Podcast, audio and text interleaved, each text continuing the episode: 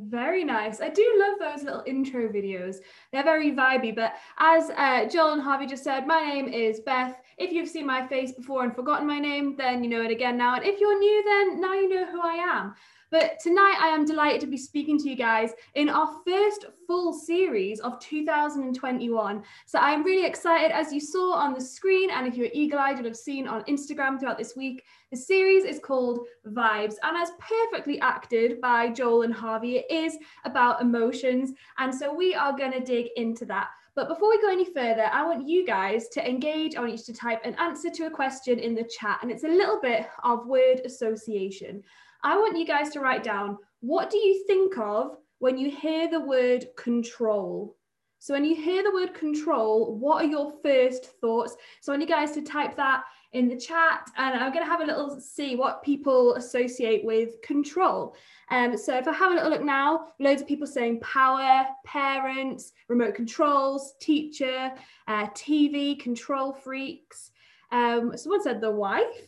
Uh, hypnosis, puppets. Yeah, I thought of puppets as well. Obsessive, standing in the way. Yeah, loads of different things. I know for me, I thought of like robots and puppets. Some of you might even think of COVID restrictions and lockdown if you think of control.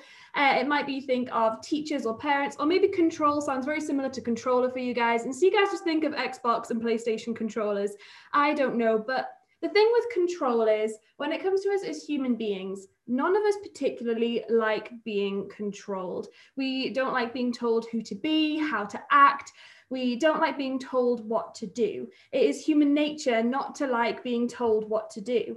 Now, I believe the world is split up into two types of people those who have tidy bedrooms and those who have messy bedrooms. And growing up, I fell into the messy bedroom category. My room was covered with stuff, and I don't know if any of you guys have to do this, but I would kind of have to sort of tiptoe in the empty spaces in my room like an obstacle course from like my my door to my bed to my wardrobe. And if i stepped outside the little blank areas i would like stand on things and break them and spill stuff everywhere. And it was a tip. Now sometimes i, I tried to be a responsible teenager and i'd be like I today am going to tidy my room and it is going to be so clean and my parents will be so proud of me.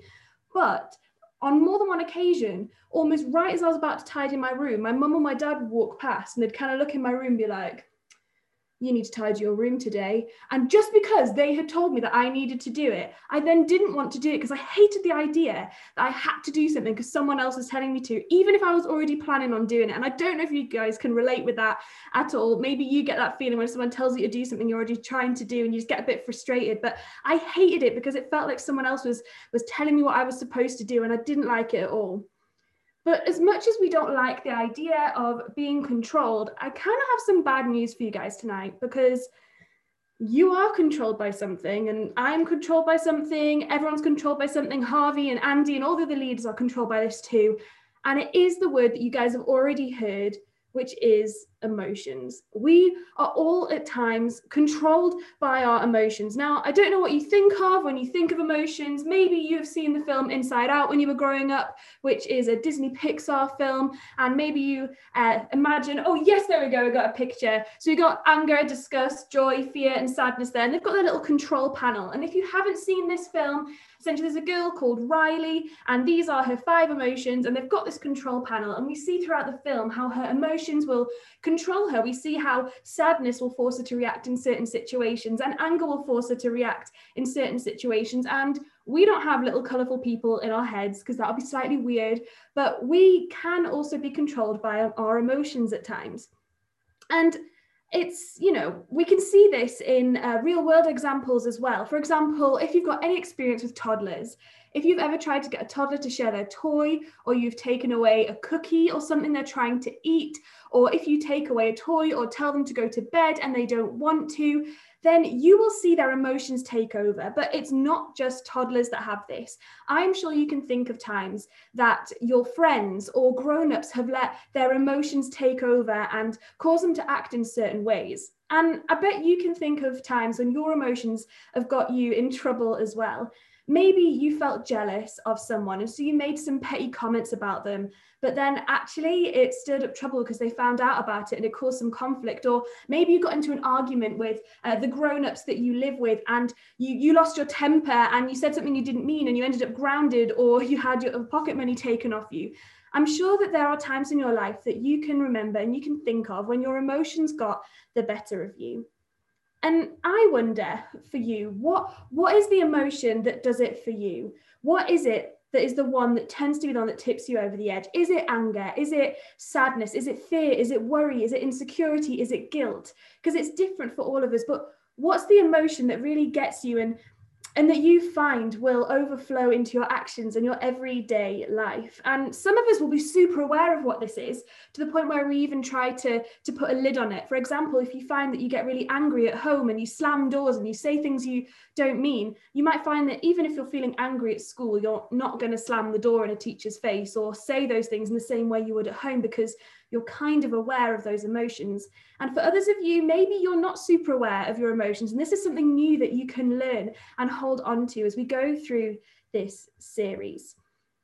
But here's the thing the good news that there is a solution to our emotions being in control. And that solution is Jesus because Jesus can really help us here. And as Christians, we believe that He has got so much to say to help us in each area of our lives, including when it comes to emotions. So we're going to look at a little something that He said in the Bible. It's from one of the four books that are all about His life, and it is from a book called Mark. And it's where Jesus says this, and it's found in Mark 7 21. And it says, For it is from within, out of a person's heart, that evil thoughts come. So, for it is from within, out of a person's heart, that evil thoughts come. Now, he kind of goes on after this to give some examples of these kind of things that can happen. And he goes on to say things like lying and greed and murder. And he gives some tangible examples. But the whole point is, is that our emotions lead to thoughts, which eventually can lead to actions. And so we actually need to be pretty wise and careful when it comes to our emotions. And he uses this word as well called folly, where he talks about this thing called folly, which is kind of an old fashioned word, but it just means a bad judgment. So think of those times where you look back and you go, why on earth did I do that? That is what the word folly sums up. And Jesus is saying that all this stuff starts with our emotions and can splurge out into the world around us. And our emotions don't just affect us, but when they turn into actions, they can affect our friends, our family, the people around us, the people we engage with in real life, and the people we engage with online. And as Christians, as, as leaders, as Christians, we believe that we are called to love other people, to love our neighbors as ourselves, as it's phrased in the Bible. And so, actually, it's really important for us to think about our emotions and the impact they are having on other people because they can overflow around us. Now, I have to do, give a little disclaimer here. Emotions aren't necessarily bad. Emotions are good. We are made of them. They are helpful. They can help guide us. They are the things that make life worth living when we have those moments of pure joy and excitement. It's just about being wise in the ways in which we handle them. And over the next few weeks, we are going to be unpacking more and more of what this looks like. We're going to be looking at anger and fear and FOMO. We're going to be having a bit of sort of introspective self reflection time. And it's going to be super, super practical. And it's going to really help you guys. And I'm so excited to think where you guys could end up at the end of this next series because it is really, really exciting. But the bottom line of what I want to say to you guys tonight is this that because of Jesus, your emotions don't have to be the boss of you. That because of Jesus, emotions don't have to be the boss of you. Because if we turn to Jesus, if we take a step towards Him, if we choose to approach Him and engage with Him, we can find strength in Him to help us have that wisdom and that self control and that strength when it comes to our emotions. Now, there are so many emotions that we can feel. There is a, an emotions wheel that you guys will probably look at a little bit more in your groups later, but it's going to get thrown up on the screen now. And it just kind of shows you a few of the different emotions that you guys might experience. If you're watching this on your phone, you're probably going to have a hard time reading it, but there are all sorts of different emotions that we can experience in life. But I want to try something with you guys now. I'm going to have a little reflective moment right now in this talk with you guys So, the first thing I want you guys to do is just in your head, where you are in your bedroom, your living room, wherever you are chilling out watching this, is to think what are the top one or two emotions that you have a hard time controlling, that you find affect your life. Maybe it is jealousy, maybe it is fear, maybe it's anger, maybe it's greed or insecurity. What are the what are the emotions that you find hard to control? And if nothing jumps to mind right now, maybe it's something that you need to have a bit more of a think on. And you can do this in your own time later tonight, maybe after cruise is done, or you might want to reflect on it in your crew as well with your crew leader and the other guys in your crew. But the second thing I really want to encourage you guys to do is to start checking in with yourself. And I'd love you guys if you've got a pen or a paper or your phone on you to make a little note of this. And all this means is just to take some time at the end of a day, maybe just ask yourself, how are you doing? Uh, emotions are healthy, they're not weak. Just ask yourself, how are you doing? Or maybe every few days, have a reflect and think, were there any situations where you let your emotions guide you? when you let them control you. And you can begin to spot when those times are and when they're more likely to happen. And then when you know that, you can identify those and you know how to deal with them. And you can maybe, like I said, find strength in Jesus to help you with these things.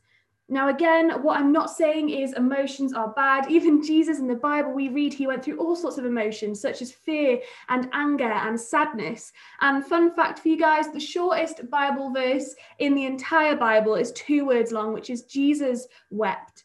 And so, emotions, even strong emotions, aren't bad. It's just knowing how to use them.